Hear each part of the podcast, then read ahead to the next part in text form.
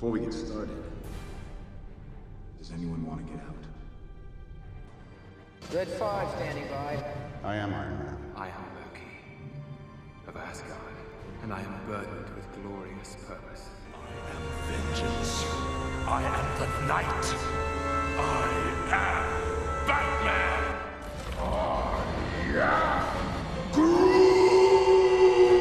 Hello there. Yes, I'm here to fight for truth and justice in the American way. You either die a hero or you live long enough to see yourself become the villain. If you step out that door, you are an Avenger. That's what we call ourselves. Sort of like a team. Earth's mightiest heroes type thing. Superhero landing. You gonna do a superhero landing? Wait for it! I could do this all day.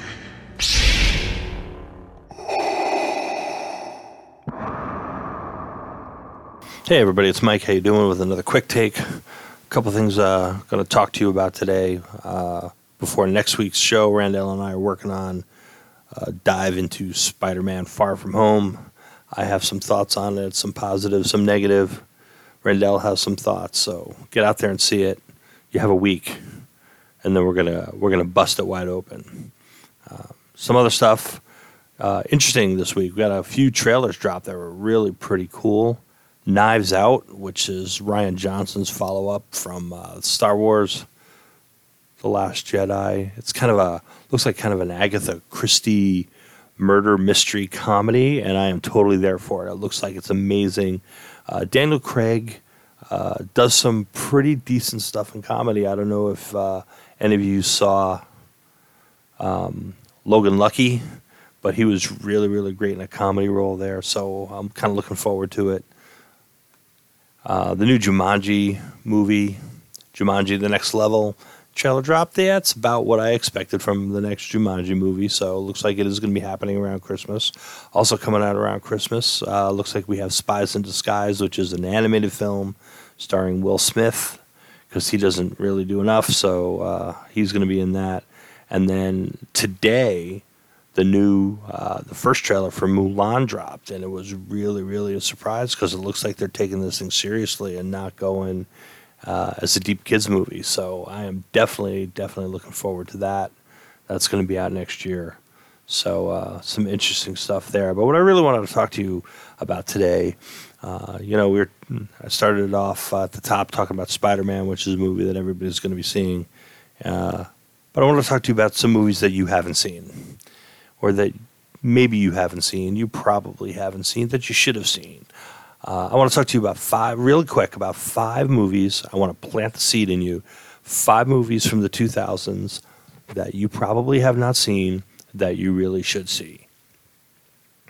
And uh, the first one that I want to talk to you about is uh, the oldest one of the group. I'm going to go kind of chronologically, and this one is from 2006, and this is a film called Babel.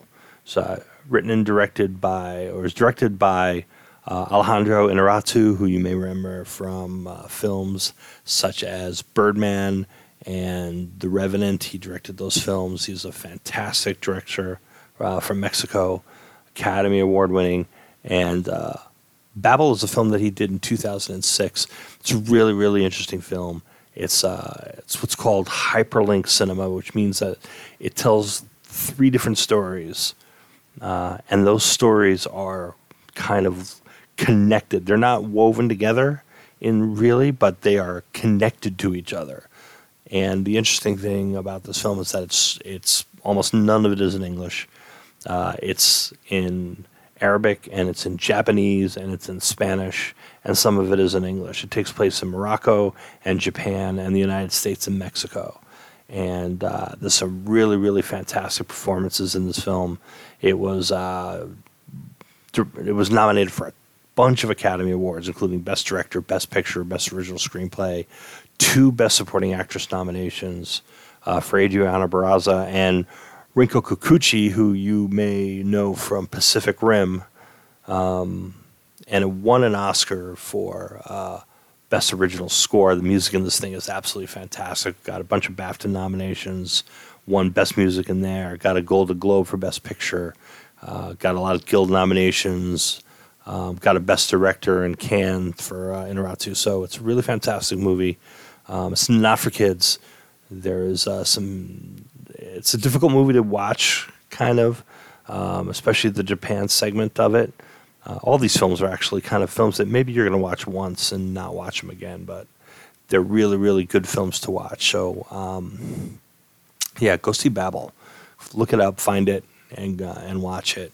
It's uh, it's a different kind of movie. I guarantee you, you've never seen anything like it, really, and uh, it's really worth watching. The next film, uh, a 2009 science fiction film directed by Duncan, Duncan Jones, not Junkin Jones, Duncan Jones, who is the son of David Bowie. Actually, uh, this is a film called Moon, and it is a great, great science fiction film.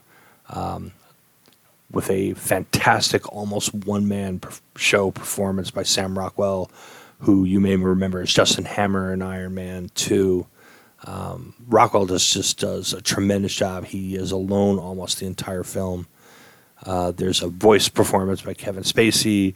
Uh, Benedict Wong has a small role in it. Uh, Kaya Scodelario has a small role in it. Robin Chalk has a small role in it. But um, there is uh, really it's just Sam Rockwell. in it, you know, guys, I'm going to do a couple of mild spoilers for almost all these movies, so um, just be ready for that. But you know, this is a 10 year old movie, so you should have seen it by now. But this uh, this movie takes a look at cloning and the ethics of cloning, and uh, and how we treat, um, well, how we potentially treat people yeah, that we think of as not as, shall we say, uh, fully formed as we are or not as important as we are. And uh, it's really a great, great conversation to have. Um, you know, another uh, film that won won a BAFTA award for uh, outstanding debut for a uh, director. Um, it run it won. Um, it was nominated for a ton of BIFA awards and won uh, a couple of them, and the BIFA is the British Independent Film Awards. Um, won some other stuff. It's just really a great, great film, um, and you should see it. You should dig it up and take a look at it. It's really fantastic. The uh, the next film on my list is a 2014 entry, and it is a film called Nightcrawler. It's written and directed by Dan Gilroy, um, who is a great writer and uh, and this is his directorial debut. He's the brother of uh, Tony Gilroy, who's been involved in a lot of projects uh, with his brother. Um, it stars uh, Rene Russo, Riz Ahmed, Bill Paxton, and a absolutely incredible guys, incredible performance by Jake Gyllenhaal. He should have won an Oscar for this. Um, it tells the story of this guy who uh, how to describe this. He is a guy who is just always on the hustle, always on the on the move, and he comes across the idea that people in uh, people who watch the news love these like crazy stories where you know people get hurt and people die, and so he starts to. Uh, he becomes a freelancer a guy who just like you know like basically an ambulance chaser, but for news. He runs around and he follows these, uh, you know, these ambulances and fire trucks, whatever, and gets these stories and sells them to a TV station. But then he starts to realize that he can actually maybe make things happen. And he's played absolutely fantastically. This character is like just this really creepy sociopath um, that Jake Gyllenhaal just gives a amazing, amazing performance in. And uh, it was really kind of overlooked by the Oscars, which is really kind of unfortunate. Um, it did win um, an Oscar for Best Original for.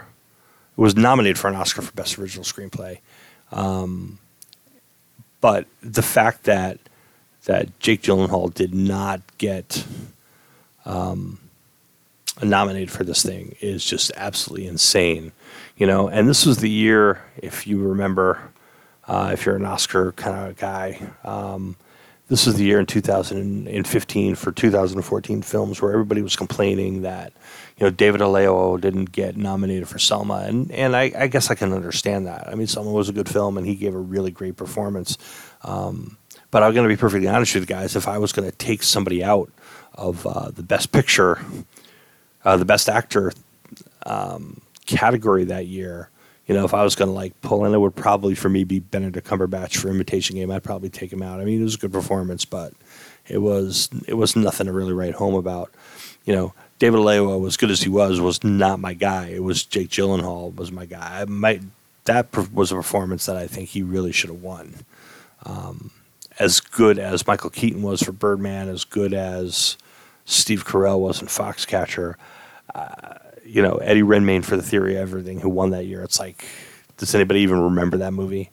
Um, you would have remembered Nightcrawler if you've seen it. So I really suggest that you go out and find it and get it um, and watch the film because it's really, really a fantastic film. It's uh, it, it really makes you think about how you consume media and where some of these, especially in these days where like everything is clickbait and everything is just designed to catch your eye and get you to to watch a story or read a story, like really where these stories come from.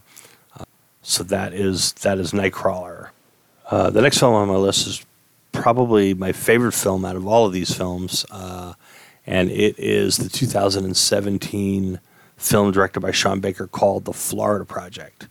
Uh, this is really an interesting film, not only in, in the story that it tells, but in how this film is made.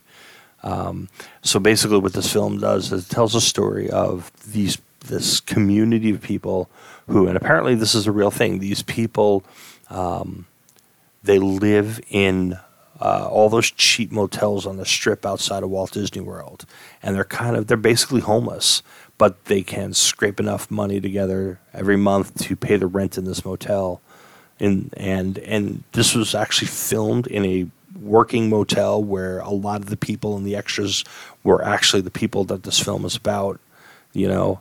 And uh, it's just a breathtaking performance by Willem Dafoe as the hotel manager, who you could just tell like this guy is one step above these people, and he knows, you know. So part of him has the sympathy for them because he's been there, and part of him is terrified that these people are just going to screw up what he's been able to scrape together.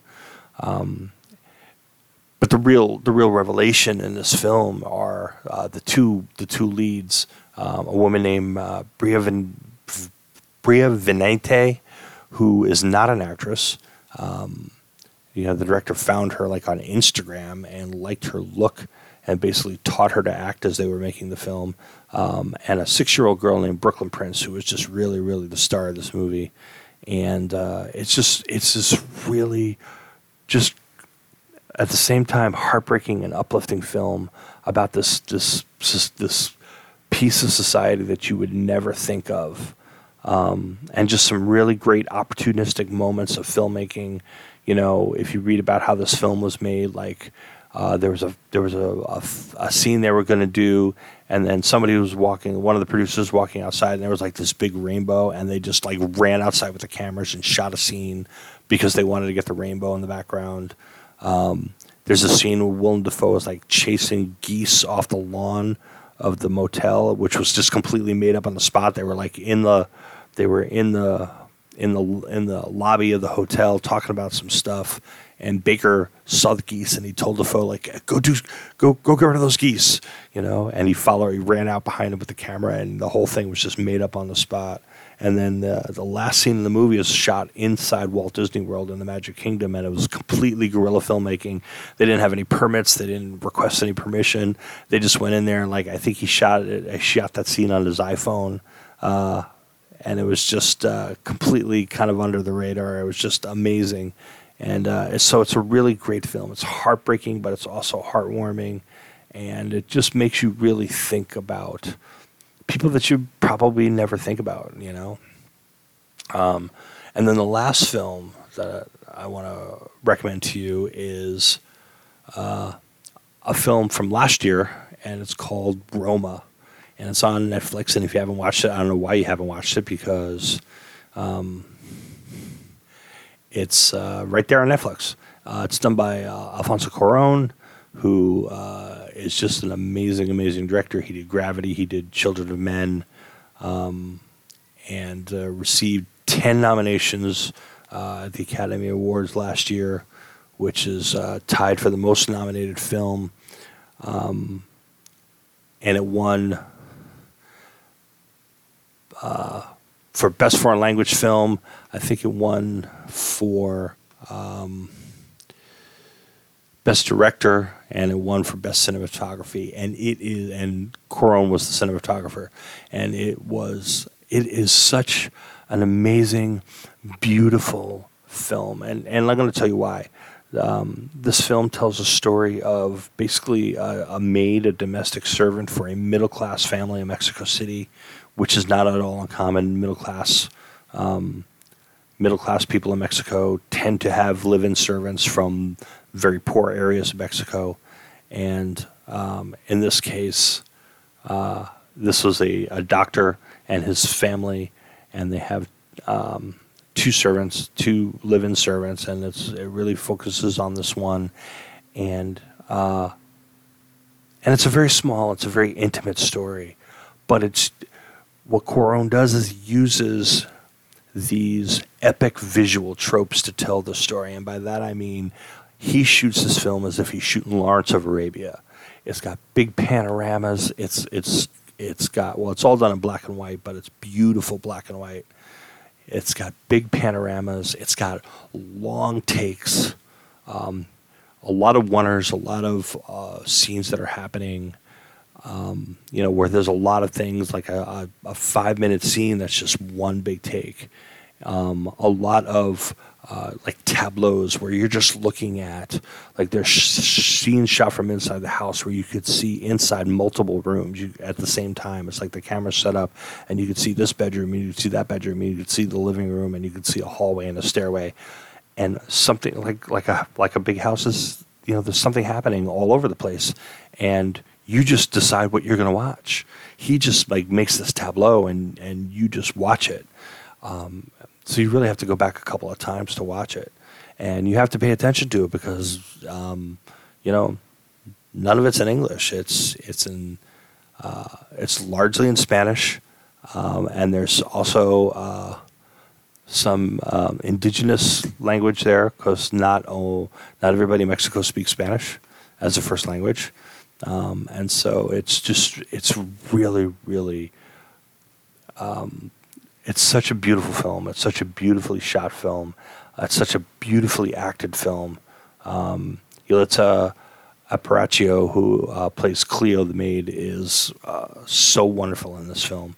Um, and if you're going to watch only one film off of this list that I'm giving you, watch Roma. Because, guys, it's on Netflix. Just fire up your Netflix and go see this thing. Uh, it's a long movie. Uh, it's a movie you have to pay attention to. It's a movie that you may sit there for the first 20 minutes and go, What am I watching? Um, and then it'll finally click with you what you're seeing and how beautiful this film is. Um, so that's it, guys. That's all I got to say.